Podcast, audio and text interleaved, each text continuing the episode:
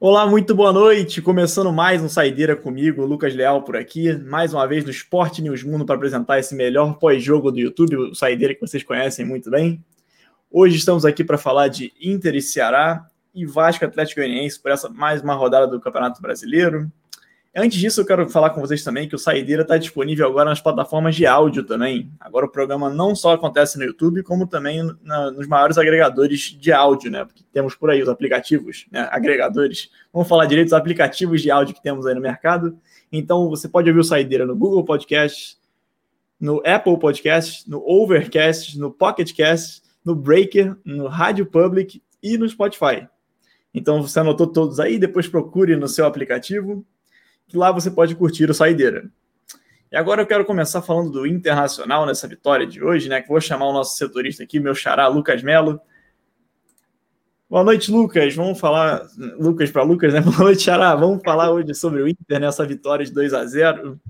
Hoje o Inter até convenceu, né? O Inter que estava muito contestado na chegada do Abel, a torcida não ficou satisfeita, mas parece que a coisa está engrenando. E... agora já são quatro vitórias seguidas do Inter. Eu quero saber de você, Lucas, a gente começar falando, se com essa vitória o Inter agora voltou a lutar pelo título. O que você acha? Boa noite. Boa noite, Lucas. Boa noite, Ceará. Boa noite a todos aí que estão nos acompanhando. E como você falou mesmo, o Inter que desde a chegada do Abel aí era muito contestado. Eu mesmo, eu inclusive era um, era um cara que contestava muito essa chegada do Abel depois da saída do Eduardo Cudê e os resultados, né, não... não...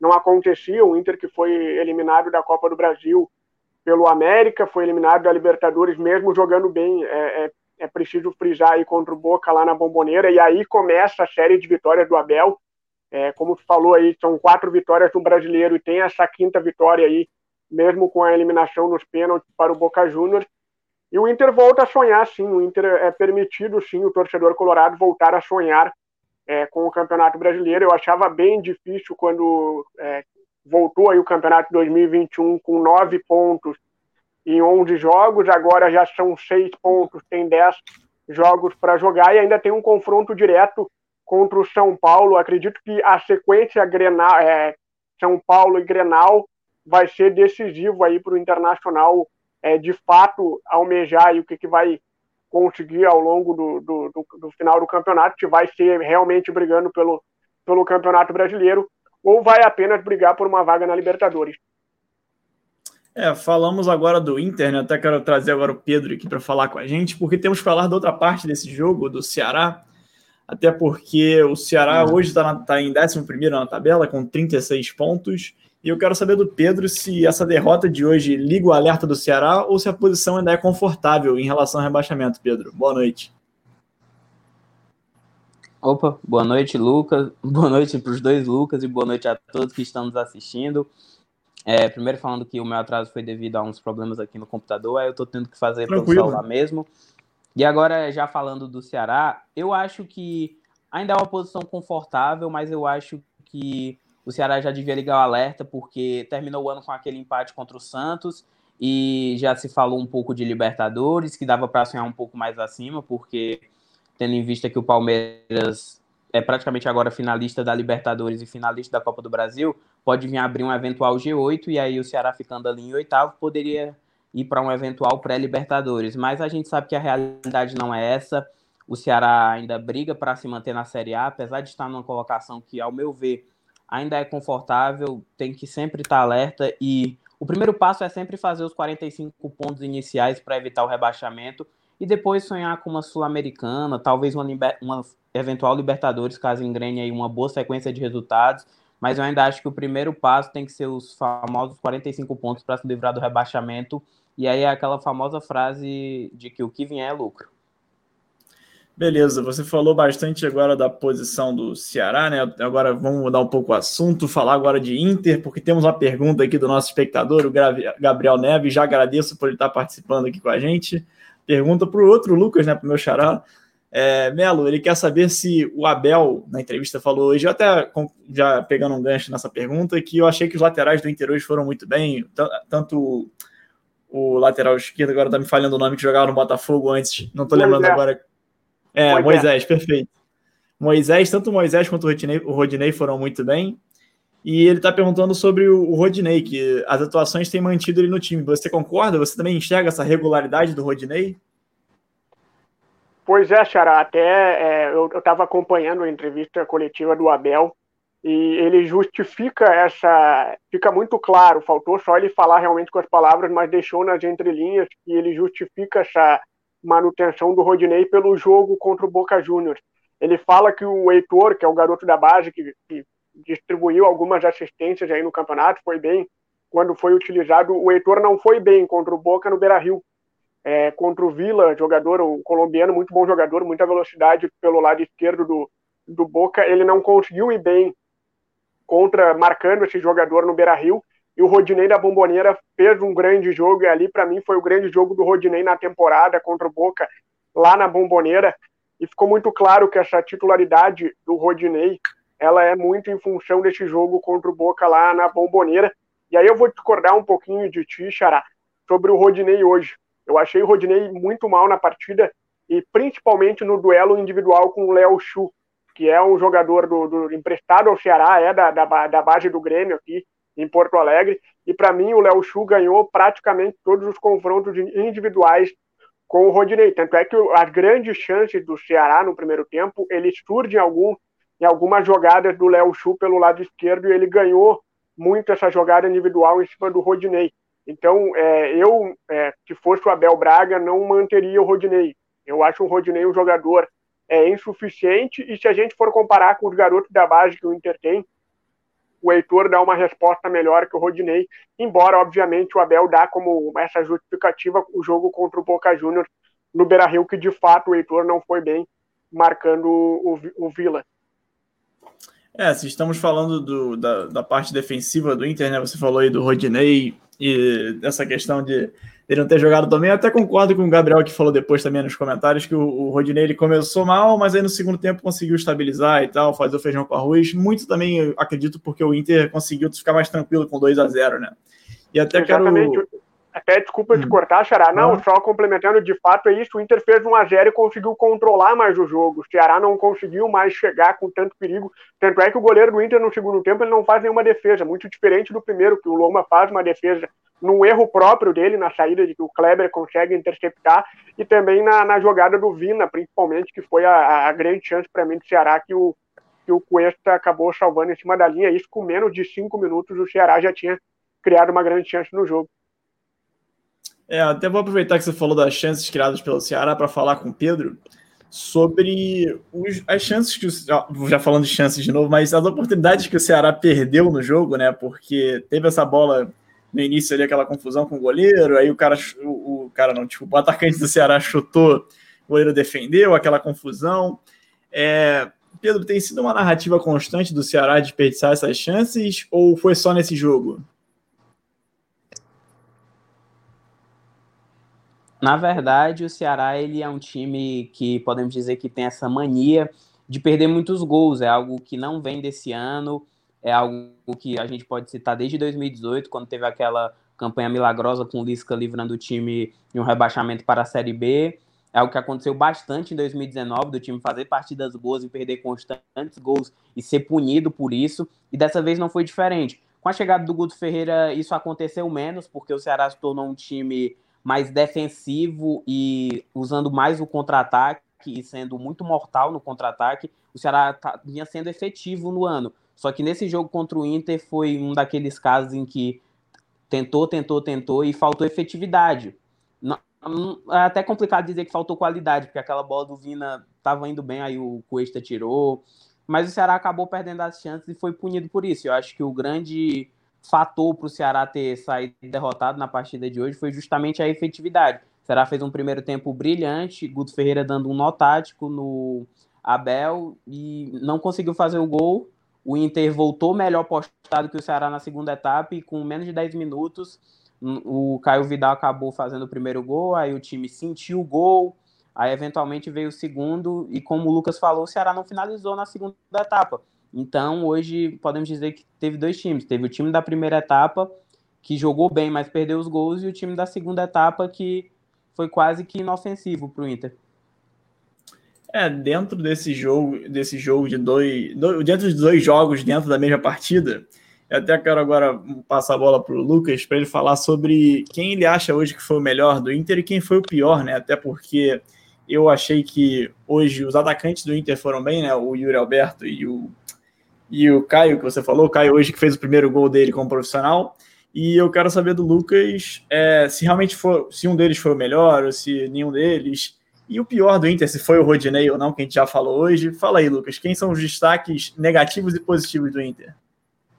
Só antes de, de trazer, complementando até o que o Pedro falou, eu acho que até ele concorda comigo, no jogo do Beira-Rio, eu não sei se está lembrado, o Ceará também, no primeiro tempo, ele teve chances para fazer gol. Antes do um a zero do Inter no Beira-Rio, o Ceará teve pelo menos duas oportunidades, uma com o Kleber, inclusive, e o Ceará não conseguiu ser efetivo.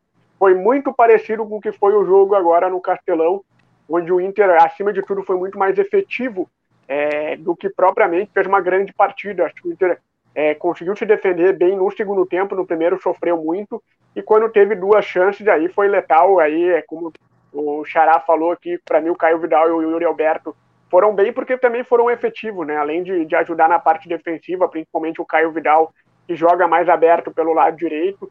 Eles tiveram uma chance cada um e fizeram. O Yuri Alberto teve muita frieza para fazer é, o segundo gol, por exemplo, um toque de cobertura muito parecido que ele fez com o Everton no jogo contra o Palmeiras aqui no Beira-Rio.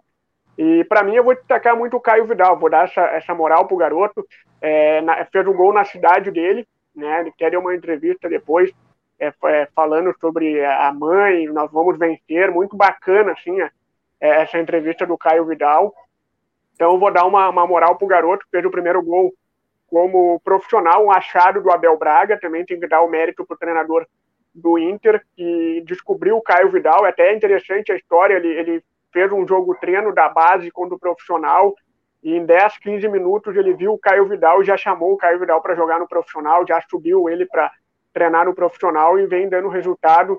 É um garoto aí a ser lapidado aí nos próximos anos e tem tudo aí para despontar aí como um jogador para ser vendido até para a Europa no futuro. E de pior jogador, é, eu vou dar para o Rodinei muito pelo início, aí eu até concordo, como o Gabriel falou, o início dele foi mais irregular, até porque o Inter no primeiro tempo foi muito mal, foi muito abaixo, e o Ceará conseguiu ser muito melhor também, não é só o Inter que foi mal, mas o Ceará teve seus méritos, é, e faltou fazer o gol, e aí a, a, o futebol ele é, ele é muito cruel, né? Quando a gente não faz as chances que tem, É, o, o adversário pode ter uma, duas chances de liquidar com a partida. Foi mais ou menos esse cenário que a gente viu no Castelão, e o Rodinei teve muita dificuldade aí, como eu falei, com o Léo Chu. É, o Léo Chu, que é um jogador muito, de muita velocidade, muita habilidade. Eu acredito que o Léo Chu vai retornar para o Grêmio nessa próxima temporada para ser é, melhor aproveitado pelo Tricolor, porque vem fazendo um bom campeonato pelo Ceará aí no Brasileirão. Bom, tá, então você colocou o Caio Vidal como o melhor e o Rodinei como o pior, e eu quero saber agora do Pedro, né, se deu para salvar alguém do Ceará, dá para colocar alguém como o melhor hoje, e quem foi o pior em campo, Pedro? Diga aí. Ah, dá sim, eu acho que eu concordo com tudo que o Lucas falou, e justamente por ele ter dito da dificuldade que o Rodinei teve de marcar o Léo Chu, que eu vou dar esse prêmio de melhor em campo para o Léo Chu. Será que construiu boa parte das suas jogadas pelo lado do... do Léo Chu, que é um jogador novo, se não me engano ele tem só dezoito ou dezenove anos, e que é um grande achado. Ele veio, ninguém esperava que ele fosse ser titular, ele ganhou a chance num jogo da Copa do Brasil contra o Brusque, foi bem, e aí conquistou a regularidade e demonstrou dentro de campo que poderia ser o cara certo, nas pontas, que é onde o Ceará tem a maior debilidade, eu acho que eu posso dizer assim, a maior fragilidade do Ceará é pelas pontas, e o Léo Chu foi um grande achado. E como ele disse, as jogadas, eu, como eu estou dizendo, as jogadas foram todas construídas pelo lado dele, o Rodinei teve muita dificuldade de marcar ele, então esse prêmio eu vou dar para ele. Já o de pior em campo, eu acho que eu vou dar para o Samuel Xavier, porque ele subiu bastante e não conseguiu ser aquele Samuel Xavier que cria pela direita, e também não estava marcando muito bem, mas ele também, acho que ele estava meio bichado no primeiro tempo ali, ele sentiu as costas, mas eu vou dar para ele, é porque eu fiquei muito tentado a dar para o Vina, mas o Vina é, é, é, o Vina é foda. É, o Vina ele é o principal jogador do Ceará, né? Dá para dizer, ele, muitos clubes da Série A olham para ele e pensam que ele poderia estar em destaque em outros times além do Ceará, então também concordo com você que é difícil colocar ele como o pior, porque ele, ele sempre puxa as, as responsabilidades para ele do jogo, né? Então tá aí, você colocou o Léo Chu como melhor e o Samuel Xavier como pior, né? E eu quero entrar agora com o Lucas no assunto do Yuri Alberto, né? A gente falou do Yuri Alberto, ele foi um destaque do Inter hoje.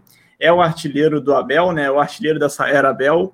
E eu quero saber do Lucas se agora ele é o cara do Inter, né? Se ele já conseguiu roubar o protagonismo do Galhardo, porque antes o Galhardo era o grande jogador do Inter e agora não, não consegue encaixar jogos. Fez o gol contra o Bahia, mas estava muito tempo sem marcar. E eu quero saber de você, meu xará, se o... E Yuri Alberto agora é o principal jogador do Inter?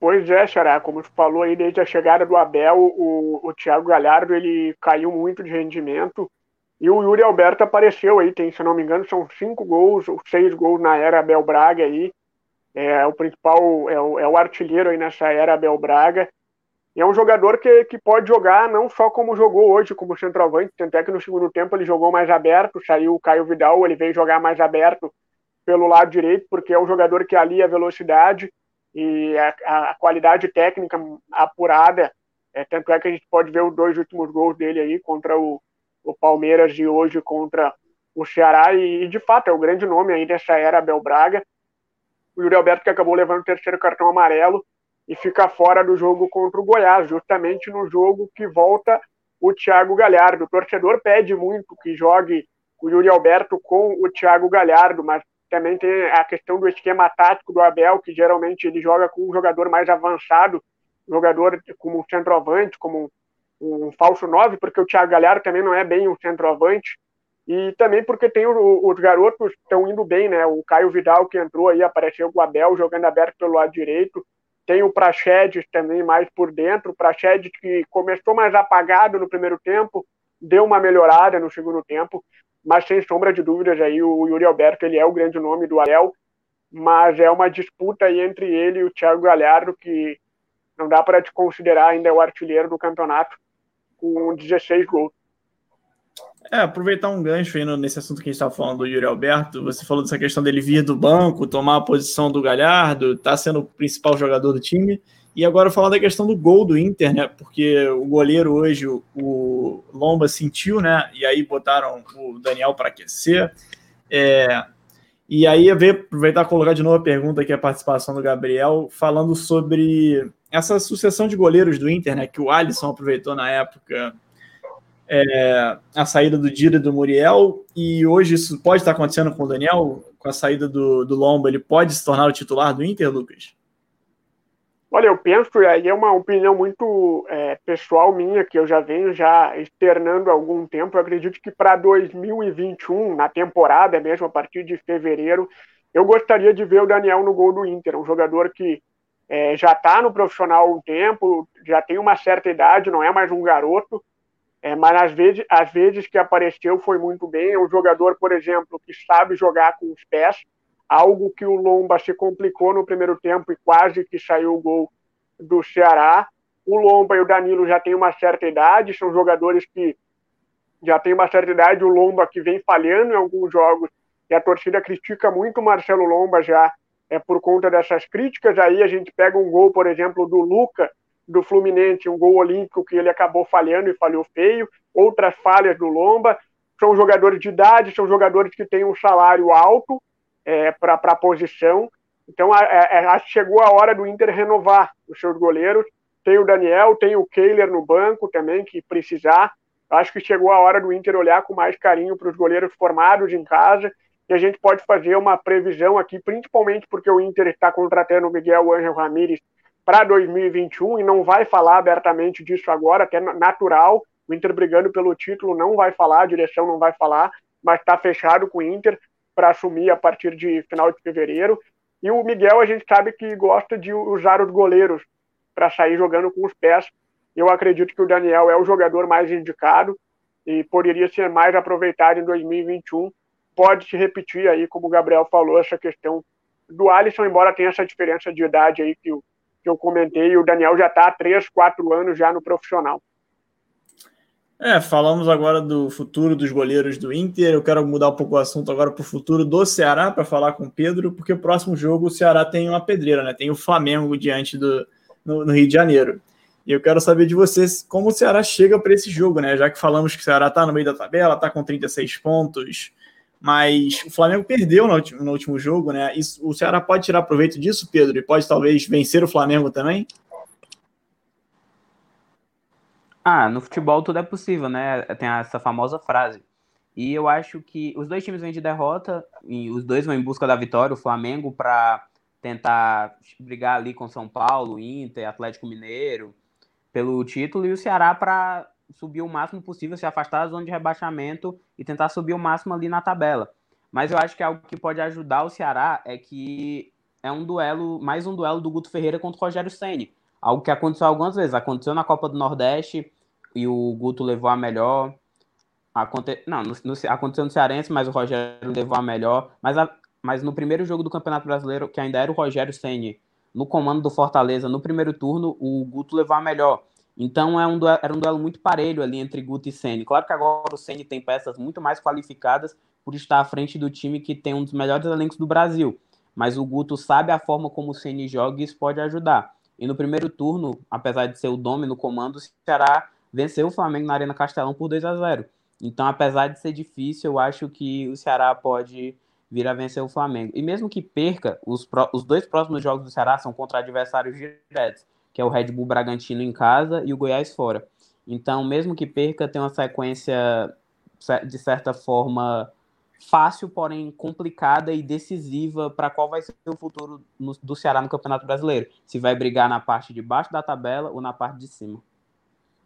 É, eu concordo com você. Assim, o Ceará está dentro do planejamento dele, né? Talvez perder para Inter e Flamengo seja algo normal no planejamento, e depois tem esses jogos mais tranquilos que você falou, né? Contra Red Bull e, e Goiás. Falando em Goiás, quero voltar agora para falar com o Lucas do próximo jogo do Inter, né? Que é contra o Goiás.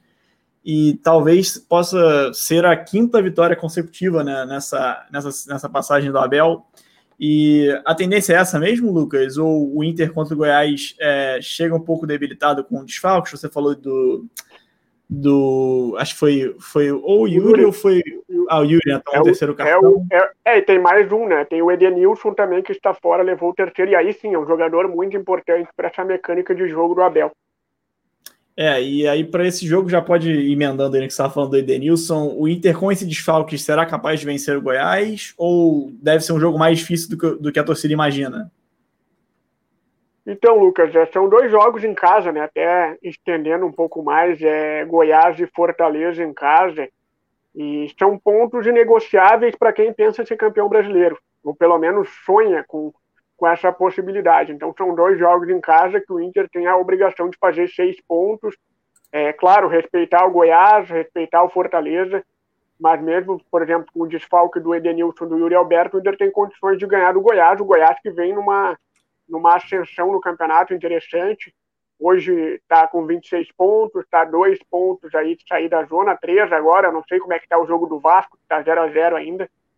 E, então, é, são dois jogos que tem que vencer, até porque depois tem do, duas pedreiras, né? Tem o São Paulo no Morumbi e o Grenal no Beira-Rio. Aí sim, para mim, esses dois jogos, é, como eu disse no, no início, serão dois jogos muito decisivos para o Inter, se realmente vai brigar pelo título ou vai ficar apenas brigando por uma vaga na Libertadores.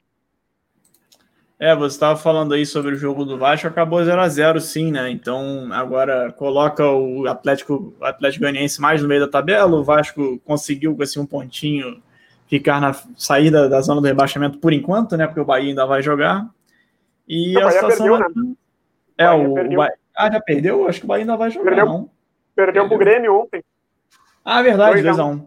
Perfeito, é. Eu estava olhando outras coisas aqui da tabela do lado e aí me confundia. Mas realmente o Bahia perdeu. Os jogos que tem ainda são Palmeiras e Corinthians na segunda-feira, dia dezoito. E depois tem um Galo e, e Santos marcado para o dia vinte e sete só. Então a rodada vai ficar um pouco incompleta por enquanto, né? Mais times ficando com jogos a menos. Mais uma vez isso se repetindo no Campeonato Brasileiro, né? Tem sido uma rotina, assim, esses jogos cancelados. E acho que falamos de quase... É. Pode piorar, né? O Palmeiras chegar na final aí pro Mundial, aí vai ter mais um jogo, além da Copa do Brasil, né? Ainda vai tem a Copa isso. do Brasil, é.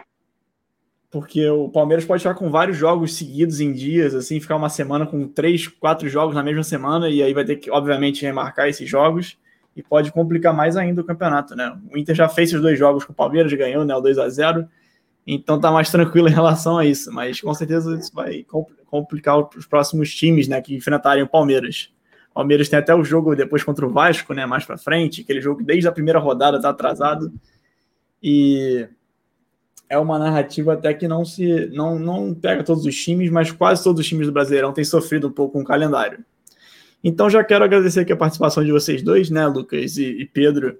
Acho que a gente conseguiu falar sobre todos os pontos desse jogo, né, de Ceará e Inter. E é isso, vocês querem deixar o recado aí, querem deixar a rede social de vocês, para o pessoal que quiser continuar acompanhando o Inter, continuar acompanhando o Ceará. Diz aí, Pedro, você primeiro. Onde é que o pessoal pode te acompanhar? Ah, primeiro... É, tanto o Instagram quanto o Twitter é arroba Pedro Aguiar, com dois As no final e underline. E também queria agradecer primeiramente ao Lucas, a, a vocês dois, os dois Lucas, e a todo o público que nos acompanhou. É isso, obrigado. Valeu. E você, Lucas, diz aí, onde é que o pessoal pode te acompanhar? Então, galera, para quem quiser me acompanhar no, no Twitter lá, arroba S de sapo, Melo com dois L's, Lucas. E no Instagram, arroba repórtermelo com dois L's. E agradecer aí a parceria aí do Pedro e do meu xará aí. Uma boa noite a todos e vamos, vamos que ainda tem dez rodadas do Campeonato Brasileiro para a gente poder analisar ainda no Saideira. Então é isso, gente. Valeu. Já quero mudar o assunto aqui, agradecer, agradecendo vocês dois de novo pela participação. Lembrar você que está assistindo esse vídeo, se inscrever no nosso canal, curtir a live depois se você gostar. Pode procurar a gente também nas nossas redes sociais que está aí na descrição. E agora vamos mudar de assunto, vamos falar de Vasco e Atlético Goianiense, que empataram em zero a zero.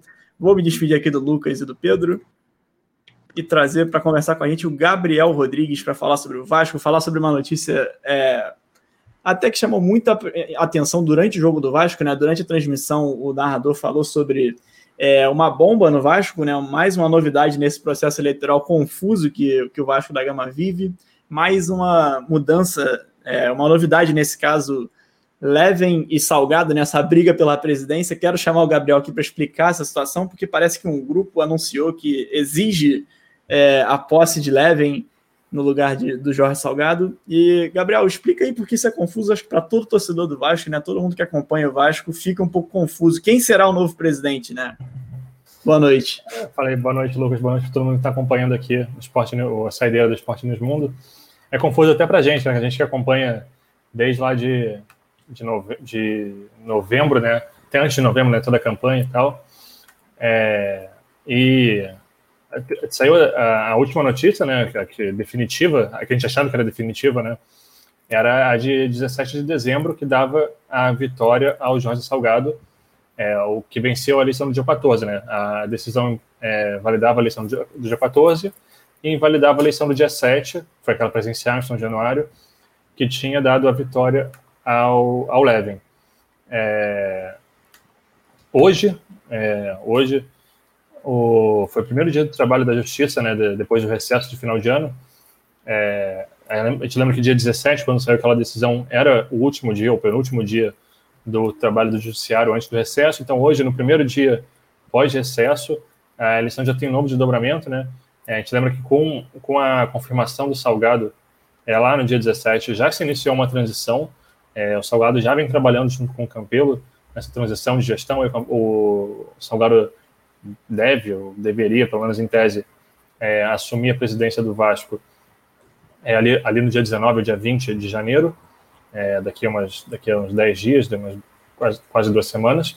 É, mas hoje, é, o Roberto Monteiro, presidente do Conselho Deliberativo, entrou com recurso é, na primeira Câmara é, Civil da, do Tribunal de Justiça aqui do Rio de Janeiro, contra a decisão que deu a vitória por dois a um ao Salgado, né?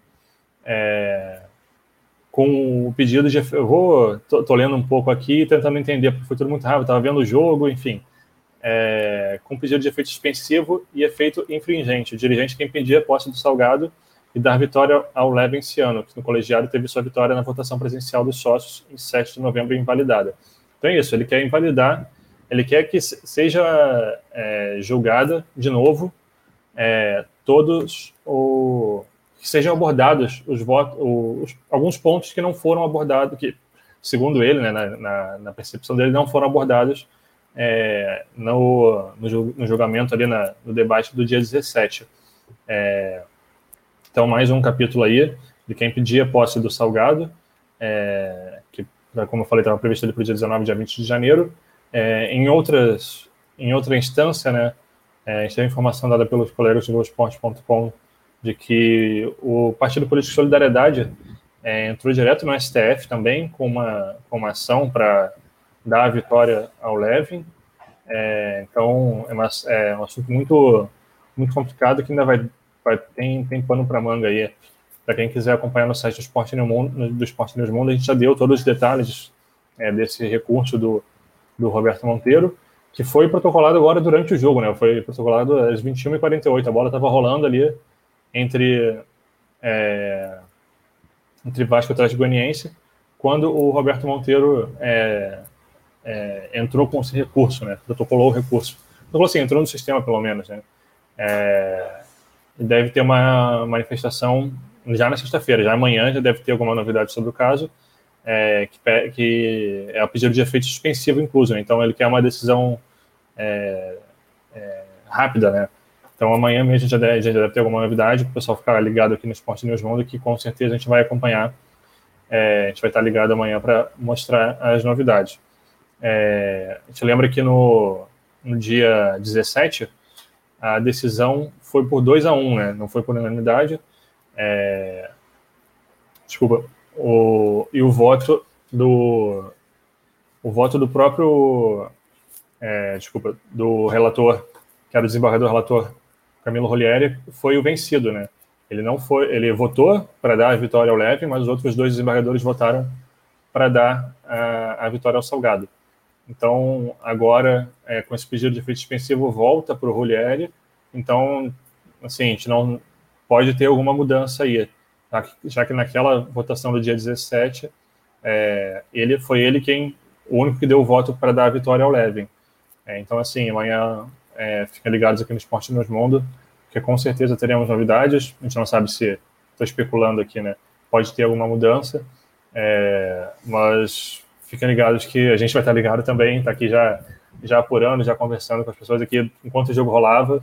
É, mas enfim, sabe como é a política do Vasco, né? A gente está acostumado, a gente que acompanhou todo esse imbróglio é, do dia, desde lá da, da eleição do dia sete, eleição do dia quatorze, decisão do dia dezessete de dezembro, é, enfim, só uma, uma pequena correção aqui, que na verdade quem deu a, a informação sobre o Solidariedade tentando no S T F não foi o Globo Esporte, foi o S T F, foi, desculpa, foi o Jota.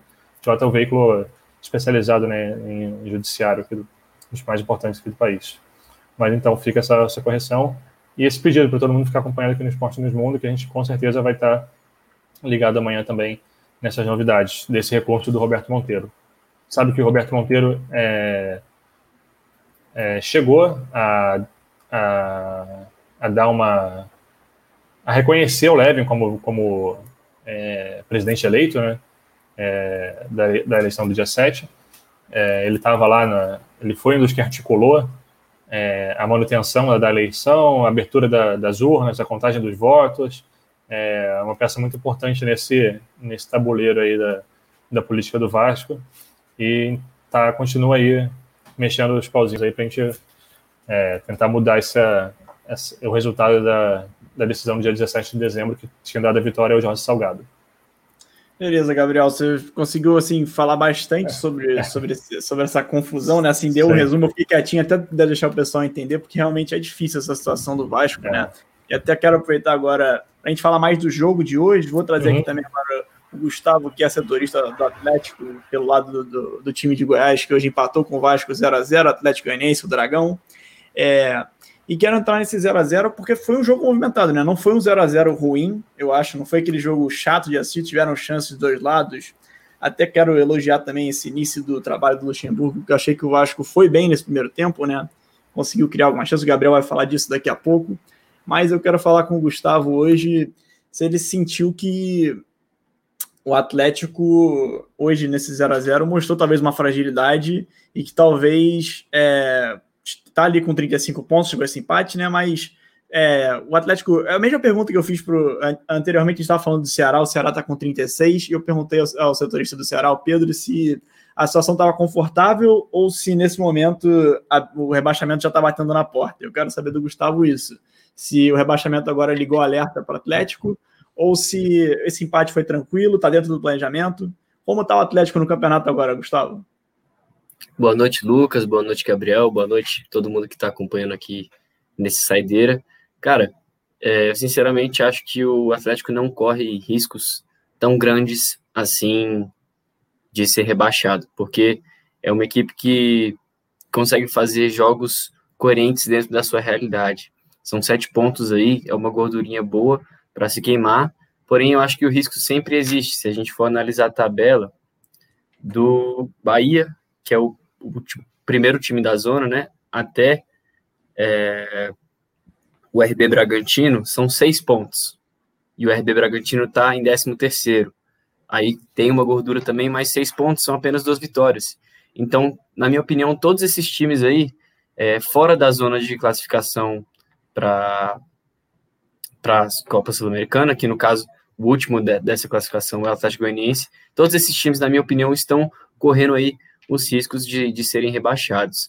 Porque o Campeonato Brasileiro é um campeonato muito dinâmico. Por ser um campeonato longo, se você encaixa aí uma sequência de duas vitórias, o seu time pode mudar de patamar numa situação muito mais favorável. E se você encaixa aí uma, uma sequência de duas derrotas, pode ser que o seu time esteja lá em cima e de repente despenque, já fique liberando a zona de, de rebaixamento. O próprio é o Vasco da Gama, que no, no, no primeiro turno estava lá quase no G quatro, chegou a ser líder, passou um turno, está brigando agora para não cair. Então a gente vê que o Campeonato Brasileiro é um campeonato muito difícil. Acredito que o Atlético Goianiense consegue sim permanecer na, na Série A por todo o trabalho que já é, vem sendo feito desde o início da competição. É um time que não perdeu para nenhum dos quatro grandes aí do, do Rio, não perdeu para Vasco, nem Flamengo, nem Botafogo, nem Fluminense. E conseguiu aí algumas vitórias importantes fora de casa, que no final tudo isso conta para que o time some bons pontos e permaneça na Série A. É, você aproveitando esse gancho do bom retrospecto do Atlético contra os times do Rio, né? Hoje ele conseguiu a manutenção dessa invencibilidade, né? Esse zero a zero contra o Vasco. E eu já quero entrar nesse assunto com o Gabriel, porque eu já tinha falado um pouco antes que foi por pouco, né? Até que o Atlético segurou essa invencibilidade contra os times do Rio, porque eu já senti uma evolução do Vasco, Gabriel. Eu quero saber se você concorda comigo. Hoje o Vasco do Luxemburgo já foi muito superior ao que vinha fazendo com o Ricardo Sapinto? É, concordo, concordo com você. Foi muito superior. É, acho que foi o, o melhor primeiro tempo do Vasco, assim, muito tempo.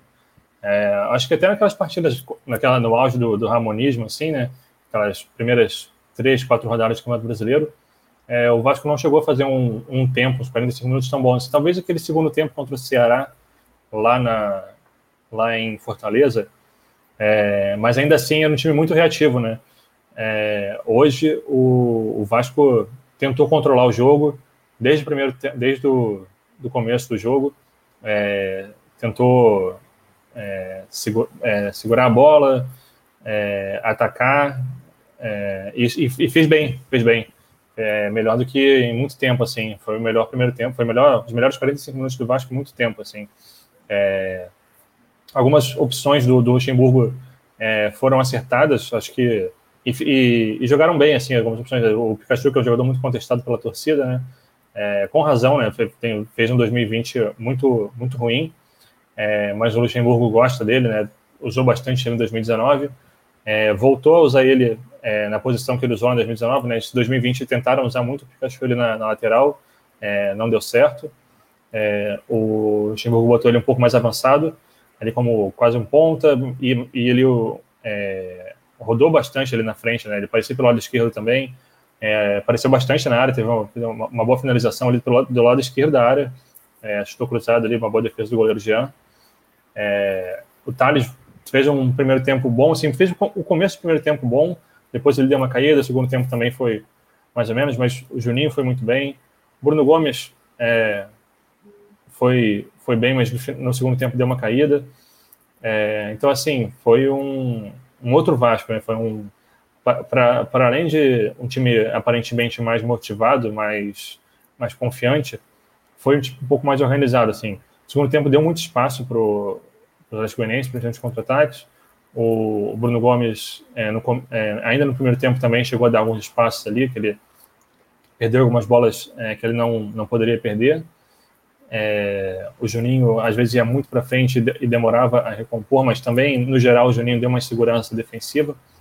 É, mas no segundo tempo, quando o time foi para frente com as mudanças, Carlinhos não entrou tão bem, Marco Júnior também não entrou bem, é, o, o time deu muito espaço para o Atlético Goianiense, mas no geral, no total, assim, foi, um, foi um bom jogo assim, é, em comparação com o que o Vasco vinha apresentando. Deu para ver algumas, alguma evolução assim. Vamos ver agora, né? Foram Foram apenas quatro treinos, se não me engano, do Luxemburgo. Não, o Luxemburgo foi anunciado dia trinta e um de dezembro, é, fez o primeiro treino do, no domingo, então é isso, foram, foram quatro treinos só com o Luxemburgo, é, muito pouco, né? E agora tem jogo domingo de novo contra o Botafogo, vai, vai ser muito corrido, é, mas já deu para ver alguma evolução, assim, vamos ver se, se mantém essa, essa evolução. É, eu também fiquei com essa impressão positiva do Vasco, do Luxemburgo, né? Até acho que talvez os jogadores podiam estar fazendo um corpo mole, assim, com o Ricardo Sapinto, talvez. Não, não dá para dizer, né? Óbvio que futebol não é... Óbvio que os jogadores sempre querem ganhar, mas, sei lá, hoje pareceu que era outro Vasco em campo, né? E agora quero entrar nessa... Mudando um pouco do assunto do Vasco, indo para o Atlético para falar com o Gustavo, se hoje o Atlético foi outro também, né? Porque... Não sei, o, o Vasco foi superior no primeiro tempo, depois o Atlético até o segundo tempo. O Atlético teve suas chances, teve no, no primeiro tempo aquela, aquela, aquele, aquela defesa do Fernando Miguel milagrosa, com a cara a cara contra o, o Rato, né, o atacante do Atlético. E depois teve mais a chance no finalzinho do jogo ainda, que o Vasco salvou em cima da linha. Então, por pouco o Atlético não ganha de novo do Vasco, né? E eu quero saber do Gustavo, assim, porque o, o Atlético perdeu seu principal atacante, que era o Kaiser, né, que agora está no Paranaense. E hoje o Atlético foi outro também, Gustavo, ou foi mais ou menos parecido com o que vinha fazendo nas, nas partidas anteriores? Cara, engraçado a gente analisar esses jogos do Atlético, porque não foi um time muito diferente. O Atlético ele sofre muito na criação e na finalização das jogadas, porque é um time muito organizado taticamente, muito sólido. Você vê que o Atlético não, não deu muitos espaços para o Vasco. Algumas chances foram criadas no primeiro tempo, mas foi no vacilo ali do, do Natanael, que furou uma bola, o Pikachu saiu, conseguiu tocar para o Cano, outro chute de fora da área. Então, não foi é, um time que deu muitas brechas para o Vasco. E, pensando no, no lado mais ofensivo, mais da criação, a gente sente muita falta de, de jogadas trabalhadas, uma posse de bola é, mais produtiva. O Marlon Freitas, que é um homem que dá, consegue dar muita vida ali, No, no meio de campo do Atlético, hoje não foi muito bem, pelo menos no primeiro tempo o Atlético foi apagado, e normalmente o Dragão usa da velocidade para conseguir armar suas jogadas e sair no contra-ataque, por isso que tem o, o Janderson, tem o Elton Rato, que são jogadores muito velozes, que conseguem dar essa profundidade aí no time do Atlético, e é, parte dessa carência também se dá porque o Chico, que é o, o homem cérebro ali do meio campo do, do Atlético, hoje ficou apagado, e quando o camisa dez do time, quando o cérebro do time não funciona, o time também não vai funcionar, é o caso do coreano. O Chico, ele é um jogador que vem se destacando nesse Campeonato Brasileiro, mas tem partidas que ele oscila, isso é normal, o campeonato muito longo, o cara não vai conseguir manter o nível é, acima em todas as partidas, e o Chico hoje foi muito mal, é, tanto é que foi substituído aí antes da metade do, do segundo tempo, então faltou aí essa criação do Atlético, apesar de quase ter vencido o jogo aí com algumas chances no finalzinho, não conseguiu, mas é um Atlético que continua com a mesma coisa, porque é um elenco que não tem muita qualidade, não tem muitas peças, é um, é um elenco limitado, e é por isso que eu acho que o Atlético está conseguindo fazer um bom trabalho, porque com essas peças que o time tem, os técnicos, já passaram quatro técnicos aí nesse Campeonato Brasileiro, conseguiram dar volume de jogo aí com essas peças, conseguiram bons resultados. Se o campeonato acabasse hoje, o time que subiu da Série B estaria indo para a Copa Sul-Americana, estaria longe aí da, da zona de rebaixamento. Então, acredito que, que o trabalho vem sendo bem feito dentro da realidade do clube. Não tem muito poder financeiro, não tem craques no elenco, não tem um elenco recheado de jogadores, não tem um elenco é, que pode ser facilmente substituído ali se um jogador sai. Então, é, dentro dessa realidade do clube, acredito que o Atlético está bem e vem fazendo mais do mesmo nesse Campeonato Brasileiro. É, não, você foi muito bem falando assim do Atlético. Eu também concordo contigo, acho que o Atlético está fazendo mais até do que, do que se esperava dele no campeonato, né? Se a gente comparar, por exemplo, o Goiás também, situação parecida com os dois vieram da Série B e agora estão em, em situações muito diferentes, em realidades muito diferentes, né? O Goiás passou boa parte do campeonato em último, agora está conseguindo é, dar um respiro. E o Atlético, bem sólido, como você falou, realmente é um time organizado. E falando em time organizado, eu quero falar com o Gabriel agora. A gente já falou um pouco dos jogadores que foram bem hoje, do trabalho do Luxemburgo. Eu quero saber do Gabriel quem foi o melhor jogador do Vasco e o pior hoje em campo, Gabriel. Hoje que a gente viu muita mudança, eu acho que dá para dizer já que o Vasco não é mais Cano e mais dez, e mais dez jogadores, né? Hoje talvez não tenha sido Cano o melhor jogador do Vasco. Não, hoje não foi. Ele teve algumas chances, né? Deu um pouco de trabalho ali para o Jean, para a zaga do, do Atlético Goianiense. É... Geral... Por incrível que pareça, né? Pelo que a gente vem acompanhando do Vasco, tiveram algumas opções para melhor em campo. Gostei bastante do Juninho, é, o Léo Gil, que vinha bem mal, é, hoje foi, foi muito bem. É, teve, teve uma furada feia ali no começo do jogo, na, na entrada da área, mas no, no, no geral, no contexto geral do jogo, ele foi muito bem também. É, mas eu, eu ficaria com, com o Juninho. É, é impressionante assim, o, que, o que ele tem jogado, é, tem aproveitado bem as oportunidades. A gente até.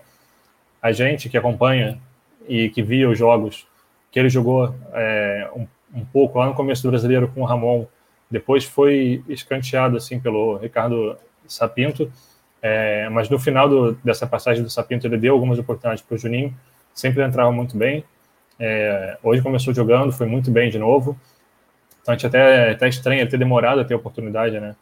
É, e hoje ele tem, hoje ele está mostrando isso, né? Que...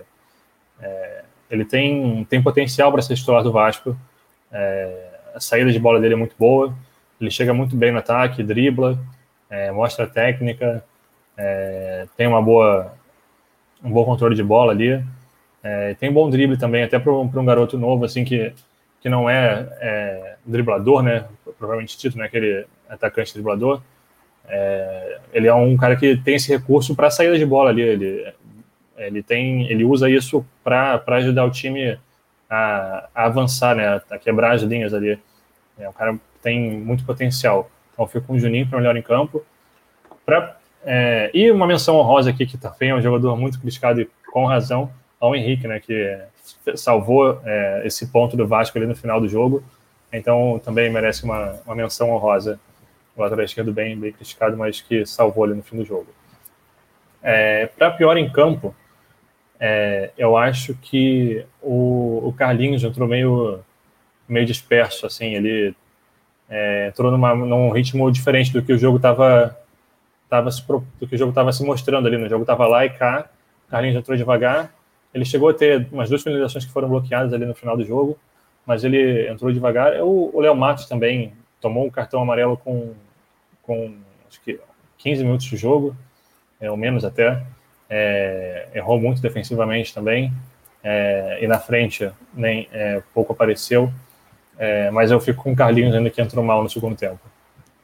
Beleza, acho que eu concordo assim, contigo que eu vi no jogo também, o Juninho vem, já está alguns jogos jogando bem, né, no Vasco, uhum. E agora acho que o Luxemburgo deve efetivar ele como titular, né? E o pior aí o Carlinhos, né? Eu também acho que o Carlinhos é um jogador inconstante, ele não, ele não é aquele jogador que é ruim com a bola no pé, né? Ele até mostra uma certa lucidez, assim, dentro uhum. do time do Vasco, mas é, ele realmente, às vezes, parece que não está no jogo, né? Parece que é, não entra na partida. É, exatamente. Falando em, em entrar na partida, em ir bem ou ir, ou ir mal, é, Gustavo, quem você acha hoje que comeu a bola, né? Porque antes aqui na rádio C B N, acho que do Rio, ou toda a rádio C B N, tinha aquele cara que comeu a bola, que era o bom, e o que furou a bola, que era o ruim, né? Não sei se vocês já tinham, já tinham ouvido isso na C B N ou não. Enfim... Gustavo, hoje quem comeu a bola pelo lado do Atlético e quem furou? Diga aí.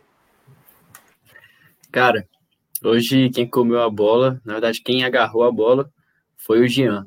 No primeiro tempo ele fez quatro ótimas defesas aí, salvou o, o Atlético, senão o Vasco teria saído na frente, possivelmente teria vencido a partida. Vou dar uma menção honrosa aí pro, pro Wellington Rato, que é um jogador que, que vem se destacando nas últimas partidas, ele veio da Série C, aí se destacou no Atlético Goianiense, já renovou seu contrato até dois mil e vinte e dois, hoje ele fez uma partida regular, é, teve uma chance cara a cara com o Fernando Miguel, não conseguiu concluir, mas é um jogador que, que deu profundidade, deu um, um calorzinho a mais ali na área vascaína.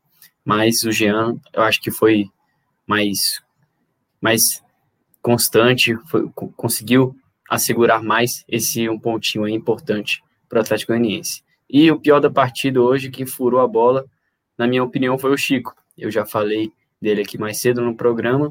Ele pouco fez, tudo que tentou, ele errou.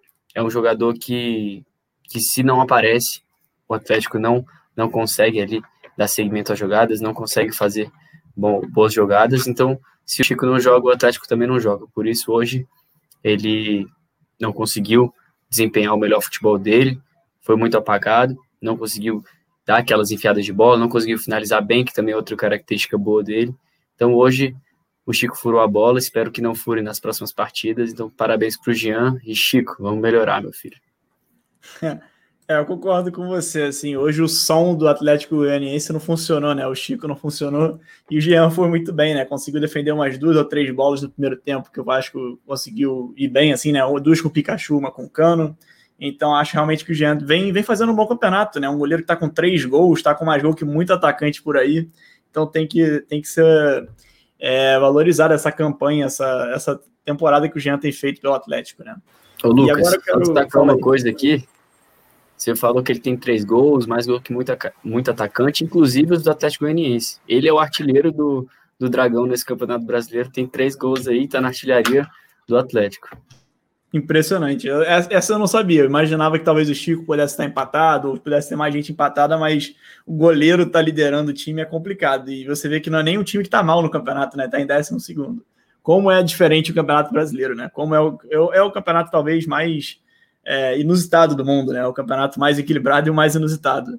E voltando agora um pouco para o jogo, falo agora com o Gabriel sobre é, o, voltando a falar do Vasco, né? Voltando a falar um pouco dessa situação presidência é, e clube, porque o Luxemburgo chega agora em meio a um, a um, a um Vasco um pouco caótico, né? Essa questão de que não, não se sabe ainda quem será o presidente de novo, né? Porque estava parecendo que seria o Salgado, mas agora com essa novidade de hoje dá a entender que pode ser o Leven.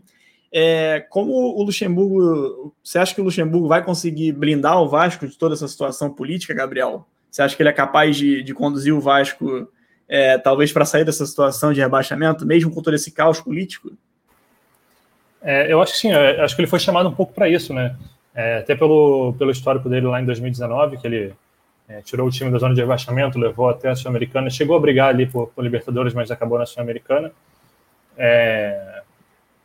acabou não renovando e tal, volta agora, é, acho que um pouco para isso, né? um, cara, é um cara muito experiente. A gente viu na, na coletiva dele de, de apresentação, na segunda-feira, foi segunda-feira, é, que ele, o jeito que ele fala dos jogadores que ele conhece, ele fala, falando do Thales Magno, falando do, do Juninho, é, ele é um cara que, que, que chama a responsabilidade para ele e, ao mesmo tempo, joga a bola para os jogadores, né? Ele é um cara que passa muita confiança para os garotos. Ele recuperou, recuperou o P E C, não, ele, ele tinha subido o P E C em dois mil e dezenove, o P E C ficou ali na, no profissional, acabou não, não, não rendendo com, com o Abel e com o Ramon, voltou para a base, agora ele traz de volta para o profissional. O P E C entrou bem, teve uma boa chance ali no, no segundo tempo. É, acho que sim, acho que, o, acho que o Luxemburgo consegue blindar bem, assim, é, teve o contrato ali até... até até fevereiro, né, até final do Campeonato Brasileiro, justamente para isso, né? Ele tem essa missão de salvar o Vasco, tem até uma, uma premiação a mais, é, que chegaram a, a dar que ele, que ele ia trabalhar meio que de graça, né, sem salário, só pela premiação, se, se receber, se, se salvasse o Vasco ou não. Depois ele falou que não, não é bem assim, que, tem, que não existe isso de trabalhar de graça, mas que tem uma premiação grande ali se ele conseguir salvar o Vasco, né? É, então, acho que ele, ele veio com esse intuito. É, e é um cara muito experiente, né? Acho que ele consegue é, segurar essa barra aí, blindar o, o, o vestiário, independente de quem, de quem for presidente, de quem virar presidente. Tem mais é, dez jogos aí, se não me engano, né? É, até o final do Campeonato Brasileiro. É, são dez jogos para salvar o Vasco, né? Já, já tirou da zona de rebaixamento com esse empate, né? Foi um empate... É, ok, ali pelas circunstâncias do jogo e pela situação da tabela, né, tirou, tirou o Vasco do Z quatro. É, acho que ele consegue, sim. Acho que ele tem, tem potencial, tem, tem estofo, né, tem, tem as costas largas ali dentro do Vasco, por tudo que ele, que ele fez em dois mil e dezenove, ele sempre fala que conhece muito o Vasco, né? Que ele começou a carreira no Vasco, se não me engano. É, e, enfim, ele, a torcida gosta bastante dele, a torcida é, gostou da contratação dele, está apoiando bastante. A torcida, pelos, pelo que eu estou vendo aqui no Twitter, é, também gostou do jogo, é, todo mundo elogiando bastante. Então, acho que ele vai ter, vai ter apoio, assim, independente de quem, de quem vir a ser presidente, né? Se for, se for o Salgado, se, se vier a ser o, o Leven Siano, ele vai conseguir blindar e vai ter o apoio da direção, da torcida, do elenco. Acho que para esses dois meses aí, ele, ele consegue, sim. É, eu acho que eu também acho que o Luxemburgo deve conseguir segurar a onda do Vasco, né? E acho que, até voltando a falar assim do, dos dois times ao mesmo tempo, acho que esse resultado foi até um empate bom, assim, para voltar um pouco a moral para os dois lados, porque o Atlético tinha perdido antes, o Vasco tinha perdido antes também. E eu penso sempre que o primeiro passo para começar a ganhar é parar de perder, né? Então talvez o empate hoje tenha sido bom para os dois.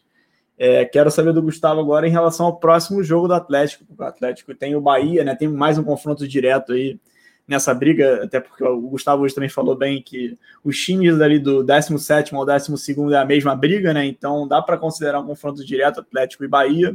E mais um jogo em casa do Atlético, né? Agora o Atlético teve em casa o Vasco, vai pegar o Bahia em casa. Para esse jogo...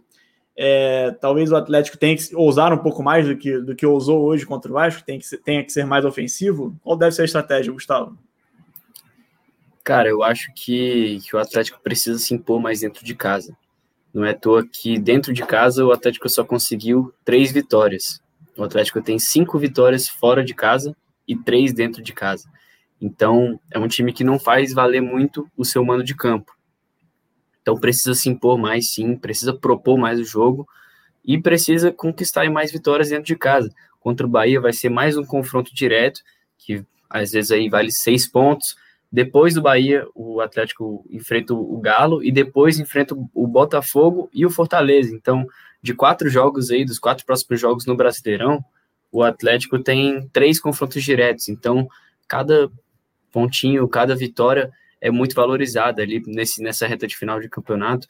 O Atlético precisa valer esses, esse mando de campo, precisa se impor mais dentro de casa, e é aquilo que eu falei, tem muitas dificuldades na parte ofensiva, na parte de criação. Hoje o Zé Roberto voltou ao time, ele é o centroavante titular da equipe, ele é um, ele é um ótimo jogador, ele consegue ali fazer muito bem pare, umas paredes, né, de frente ali na área do Vasco, consegue fazer umas tabelas, já fez alguns gols nesse, nesse Campeonato Brasileiro, mas é a mesma coisa que no Vasco, se o Cano não é municiado, o time não faz gol. Do lado do Atlético, o Zé Roberto precisa uhum. também ser, ser municiado, precisa ali que, que o Chico, que o Janderson, que o Wellington Rato, que o Ferrarese consigam ajudar e botar as bolas para o Zé Roberto concluir. E precisa trabalhar aí nessa questão mais ofensiva, mais tática, mais de criação. O Marcelo Cabo vai ter trabalho, mas acredito que, que o time consiga aí uma vitória contra o Bahia, que vem muito mal aí, vem numa sequência negativa, tanto é que, que parou hoje na zona de rebaixamento, mas o Atlético tem que trabalhar duro aí, porque já já tem o Bahia, tem outros confrontos diretos, e precisa vencer nessas horas que o campeonato afunila, que o campeonato tem jogos decisivos, nessas horas que os times precisam se impor ainda mais dentro de casa, que o Atlético não fez durante todo o campeonato, e agora é a hora que precisa fazer, precisa valer seu mano de campo, precisa se impor lá no Castelo do Dragão. É, você falou bem aí do, do Atlético ser um pouco favorito nesse jogo contra o Bahia, até concordo com você, esse jogo até pode ser a queda do, do Mano Menezes no Bahia, quer dizer, já saiu do Mano Menezes, mas enfim, é, pode deixar o Bahia mais confuso ainda, mais, é, sei lá... pior no campeonato, né? Acho que essa é a palavra. O Bahia vive seu pior momento, está com cinco derrotas seguidas, pode ir para a sexta derrota, muito, muito provável que vá para a sua sexta derrota, talvez até consiga um empate, mas eu vejo o Bahia num, num buraco muito grande. E falando em buraco, vamos falar do Vasco um pouco, que agora deu esse respiro, foi para décimo sexto, mas vai pegar um time que está dentro do buraco, o Botafogo, né? O décimo nono, o Botafogo, talvez jogando sua última chance contra o Vasco na próxima rodada. E eu quero falar com o Gabriel agora se para esse jogo com o Botafogo, é, o quanto é importante para o Vasco vencer essa partida, né, Gabriel? É, você acha que o Vasco chega favorito também, ou por ser um clássico cai esse favoritismo do Vasco? Não, é, tem, tem aquela, aquela máxima, né, de clássico, clássico e vice-versa, né? Mas, é, pela, pelo momento dos dois times, acho que não tem como a gente não dar o favoritismo para o Vasco, né? É, o Vasco é, hoje fez um, um bom jogo, a gente pode dizer assim, né? É, o Luxemburgo deu um ânimo a mais para o time, o Botafogo está numa, numa descendente muito grande. É, o, e o Botafogo, se eu não me engano, tem três desfalques é, importantes, né, para a partida de domingo. Acho que Benvenuto e Caio Alexandre, mais alguém, se eu não me engano, é, suspenso do, do Botafogo. O Vasco só vai ter o desfalque do Léo Matos, é, suspenso, e jogando em São Januário. Então, assim, o, o, o Vasco é favorito, é, e precisa ganhar, né? Tem que ganhar. Acho que, como, como você falou, né, o primeiro, primeiro passo para voltar a vencer é não perder. O Vasco deu esse passo, esse, esse passo hoje, né? Não perdeu e não tomou gol, né? Que era uma coisa muito... muito importante, né? O Vasco vinha sofrendo muitos gols, né? Tinha tomado quatro do Grêmio, três do Atlético Paranaense. É, o Vasco, no momento, chegou a ter uma defesa até certo ponto arrumada ali pelo, pelo Sapinto no começo da passagem dele, mas depois desandou. É, ele chegou a, a colocar os três zagueiros, né? Depois tirou. Enfim, ele deu uma, deu uma variada. É, hoje, o, o Luxemburgo é, voltou com os dois zagueiros, né? A ideia do Luxemburgo, inclusive, só uma informação aqui, é, era colocar é, Castan e Ricardo Graça. O, o Castan, de, o, desculpa, o Ricardo Graça, de última hora, é, não, não, não pôde ir nem para o banco de reservas, porque ele teve dores abdominais.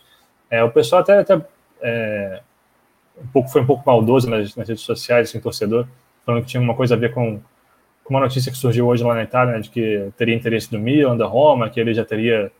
pulando fora, não sei o que tal, mas é, a gente apurou, ele, não, ele, ele realmente sentiu muitas dores, assim, ele não tinha nem a mínima condição de, de ir para de ir para campo, assim, passou mal, enfim, não tinha a mínima condição de jogo, voltou para o Rio às pressas, que está com suspeita de apendicite, mas também pode ser uma infecção, então estão é, investigando, ele está no hospital agora, é, mas enfim, é, arrumando ali a, a defesa. O, o Erley hoje não... é um jogador que a gente sabe que tem uma técnica bem... falta técnica, né? A gente viu alguns lances hoje, um lance que ele botou a mão na bola ali de, de besteira ali, enfim. É, mas se o Ricardo Graça... provavelmente o Ricardo Graça não vai voltar para domingo, né? Mas acertando a zaga, é, tendo oportunidades, dando, municiando bem o Cano, acho que o Vasco é, é bem favorito contra o Botafogo. E assim como o Gustavo falou do Atlético Goianiense, né? O Vasco também tem uma sequência de confrontos diretos, né? Já vem dessa sequência, né? Teve o, o Atlético Paranaense, né, que no momento ali era, era só três pontos a diferença entre os dois, mas o Atlético Paranaense ganhou e agora já se afastou um pouco mais.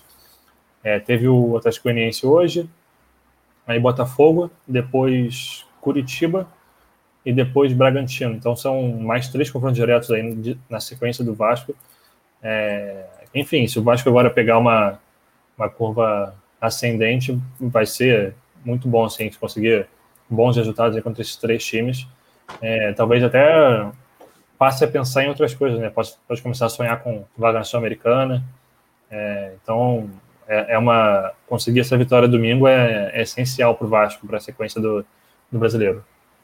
É, ganhar um clássico sempre dá moral, né? Se vencer o Botafogo agora, realmente o Vasco pode mudar de panorama no campeonato, pode mudar de... de pretensão mesmo. Né? E, e, só, e, e pode afundar o Botafogo, né? O Botafogo está com vinte e três pontos. noventa e sete por cento deixar, de chance de cair, né? É, vai deixar a briga ali só... Vai, vai, vai restar só duas vagas, né? Vai restar só duas vagas para ver quem vai cair. É, isso é muito bom tipo, do ponto de vista do Vasco, porque realmente o que você falou, elimina um time ali, né? Menos uma preocupação. Então, se realmente vencer o Botafogo, deixa ele muito longe de, de brigar por uma estadia na Série A. E, ao mesmo tempo, sobe a moral do Vasco, né? E depois, você falou do jogo do Curitiba, é mais um jogo em casa do Vasco, né? São dois jogos seguidos em casa, então é uma boa oportunidade para o Vasco encaixar duas vitórias, né? Quem sabe? E agora, falando em encaixar vitórias, em, em retrospecto positivo, a gente falou do, do Atlético que está favorito para a próxima partida. E eu quero trazer a pergunta aqui, até do assunto que a gente falou hoje, Gustavo, sobre o destaque do Jean no time, né? Ele falou aqui sobre... o Jean é o principal é, culpado, né? Ele usou a palavra culpado, que às vezes é negativa, mas nesse caso é positivo. Ele é o principal culpado pela, pela folga do Atlético na luta contra o Z quatro. Você, você, você também, acho que você concorda com isso, né, Gustavo?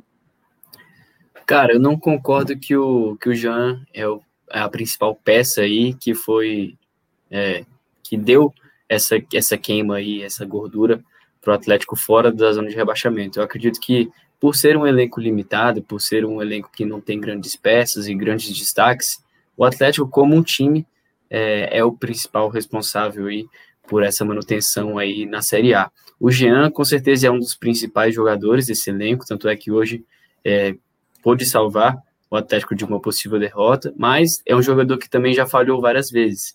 É um jogador que, se não me engano, contra o Red Bull Bragantino e contra o Atlético Paranaense, ele literalmente entregou gols na saída de bola, porque é um jogador que sabe jogar com os pés, e às vezes a confiança dele tá lá em cima, então o cara quer sair jogando ali como se fosse o Iniesta, e acaba entregando a paçoca ali para os atacantes adversários. Mas o Jean tem, tem mérito, tá com moral aí, é, com a torcida do Atlético, tanto é que é o artilheiro do time, tem três gols, e debaixo da trave ele não deixa de, de fazer boas atuações, consegue aí fazer grandes defesas que muitas vezes salvam o Atlético nas partidas do Dragão. É, vou emendar mais uma pergunta aqui do João Calandi, que mandou mensagem também pra gente no, no chat aqui da live. É, saber sobre essa, se tem solução para o ataque do Atlético Goianiense, que é o pior do campeonato, né? Eu também até nem tinha olhado aqui que era o pior, mas eu sabia que realmente o time que tem um goleiro como artilheiro talvez fosse um dos piores, né? É, você vê alguma solução, João? É, Gustavo, você falou do... Eu já ia falar João, porque eu li João ali. Mas você vê alguma solução para esse ataque? Você falou do, do Zé Roberto, né? O atacante hoje do Atlético. Enfim, o Atlético perdeu o Kaiser também, né? Talvez seja por isso que esteja nessa situação. Mas você vê uma solução para esse ataque? Cara, então, eu acho muito difícil a gente pensar numa solução agora, faltando dez rodadas para o Campeonato Brasileiro, quando já se passaram vinte e oito rodadas e a situação não muda. Então... é muito difícil a gente pensar numa, numa mudança de uma hora para outra, sendo que o elenco é praticamente o mesmo, o técnico não consegue fazer mágica com as peças que tem. Então eu diria que não tem uma solução palpável. Eu não duvido que o Atlético é, consiga melhorar a pontaria aí, consiga sair dessa, desse posto aí do, do, dos piores ataques da competição.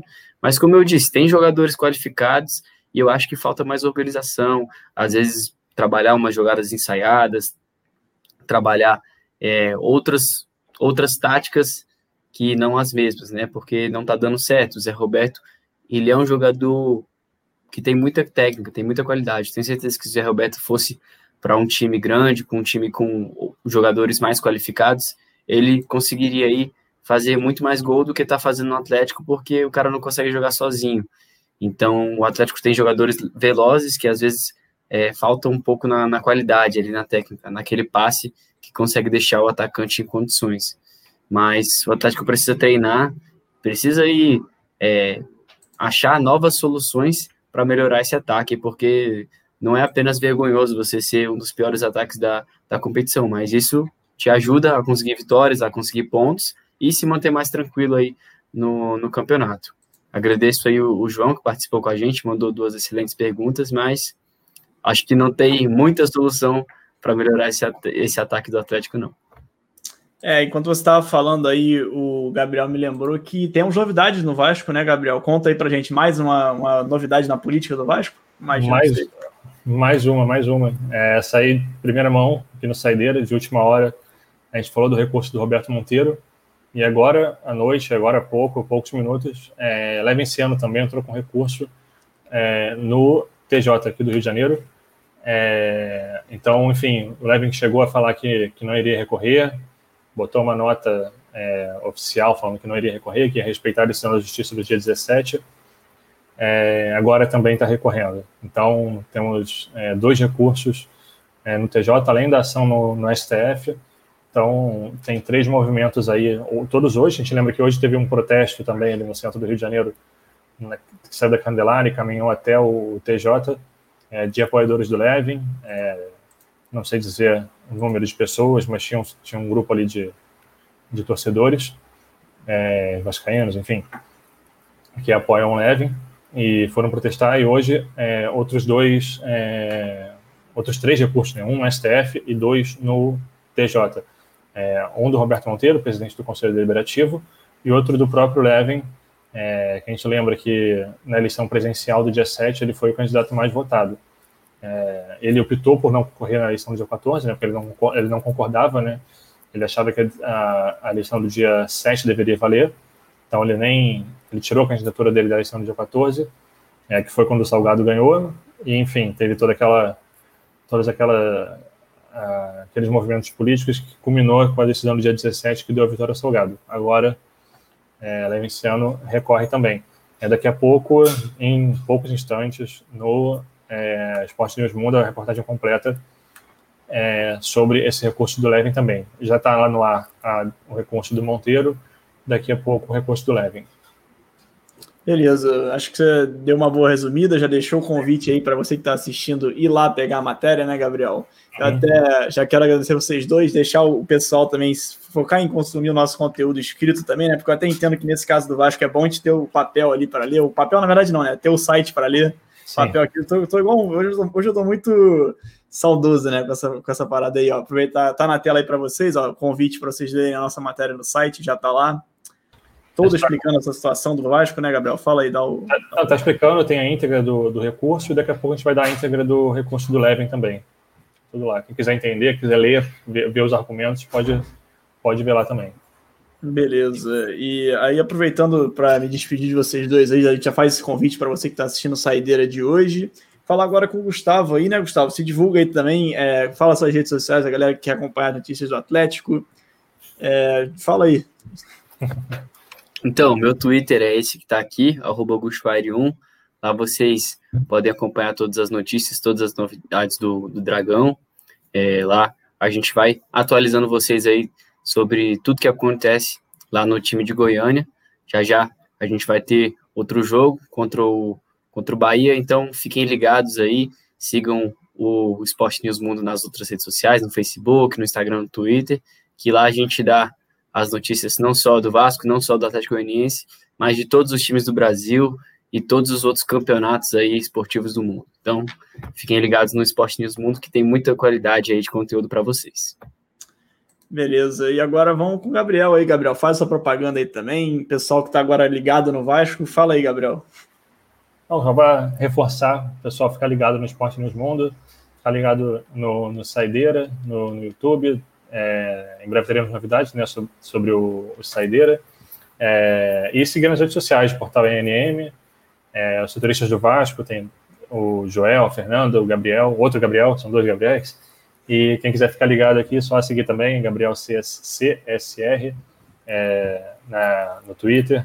E podem ficar ligados lá, que daqui a pouco a gente vai soltar a nota, sobre, a nota na íntegra do, sobre o recurso do Leven Siano. Show! Então é isso, gente. Esse foi o Saideira de hoje. Quero agradecer a vocês também que estão ouvindo a gente aí pelo Spotify no futuro, aí nos outros dias, no Spotify, nas outras, nos outros aplicativos de áudio. É, lembrar que vocês podem vir no nosso YouTube também para ver a nossa carinha, ver como é que é o, o, esporte, o Saideira com imagens, né? O Esporte News Mundo com imagens no YouTube.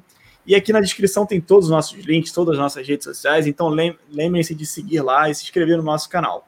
Aproveitem também para clicar na notificação, né? Ativar o nosso sininho aqui. E é isso, gente. Obrigado. Deem um like se vocês gostaram da Saideira de hoje. Eu vou ficando por aqui. E amanhã tem mais Saideira, provavelmente, com o jogo da Série B do Cruzeiro contra o Cuiabá. E qualquer novidade, fiquem ligados aí, sempre olhando a notificação do YouTube, gente. Um grande abraço, é isso. Valeu, boa noite.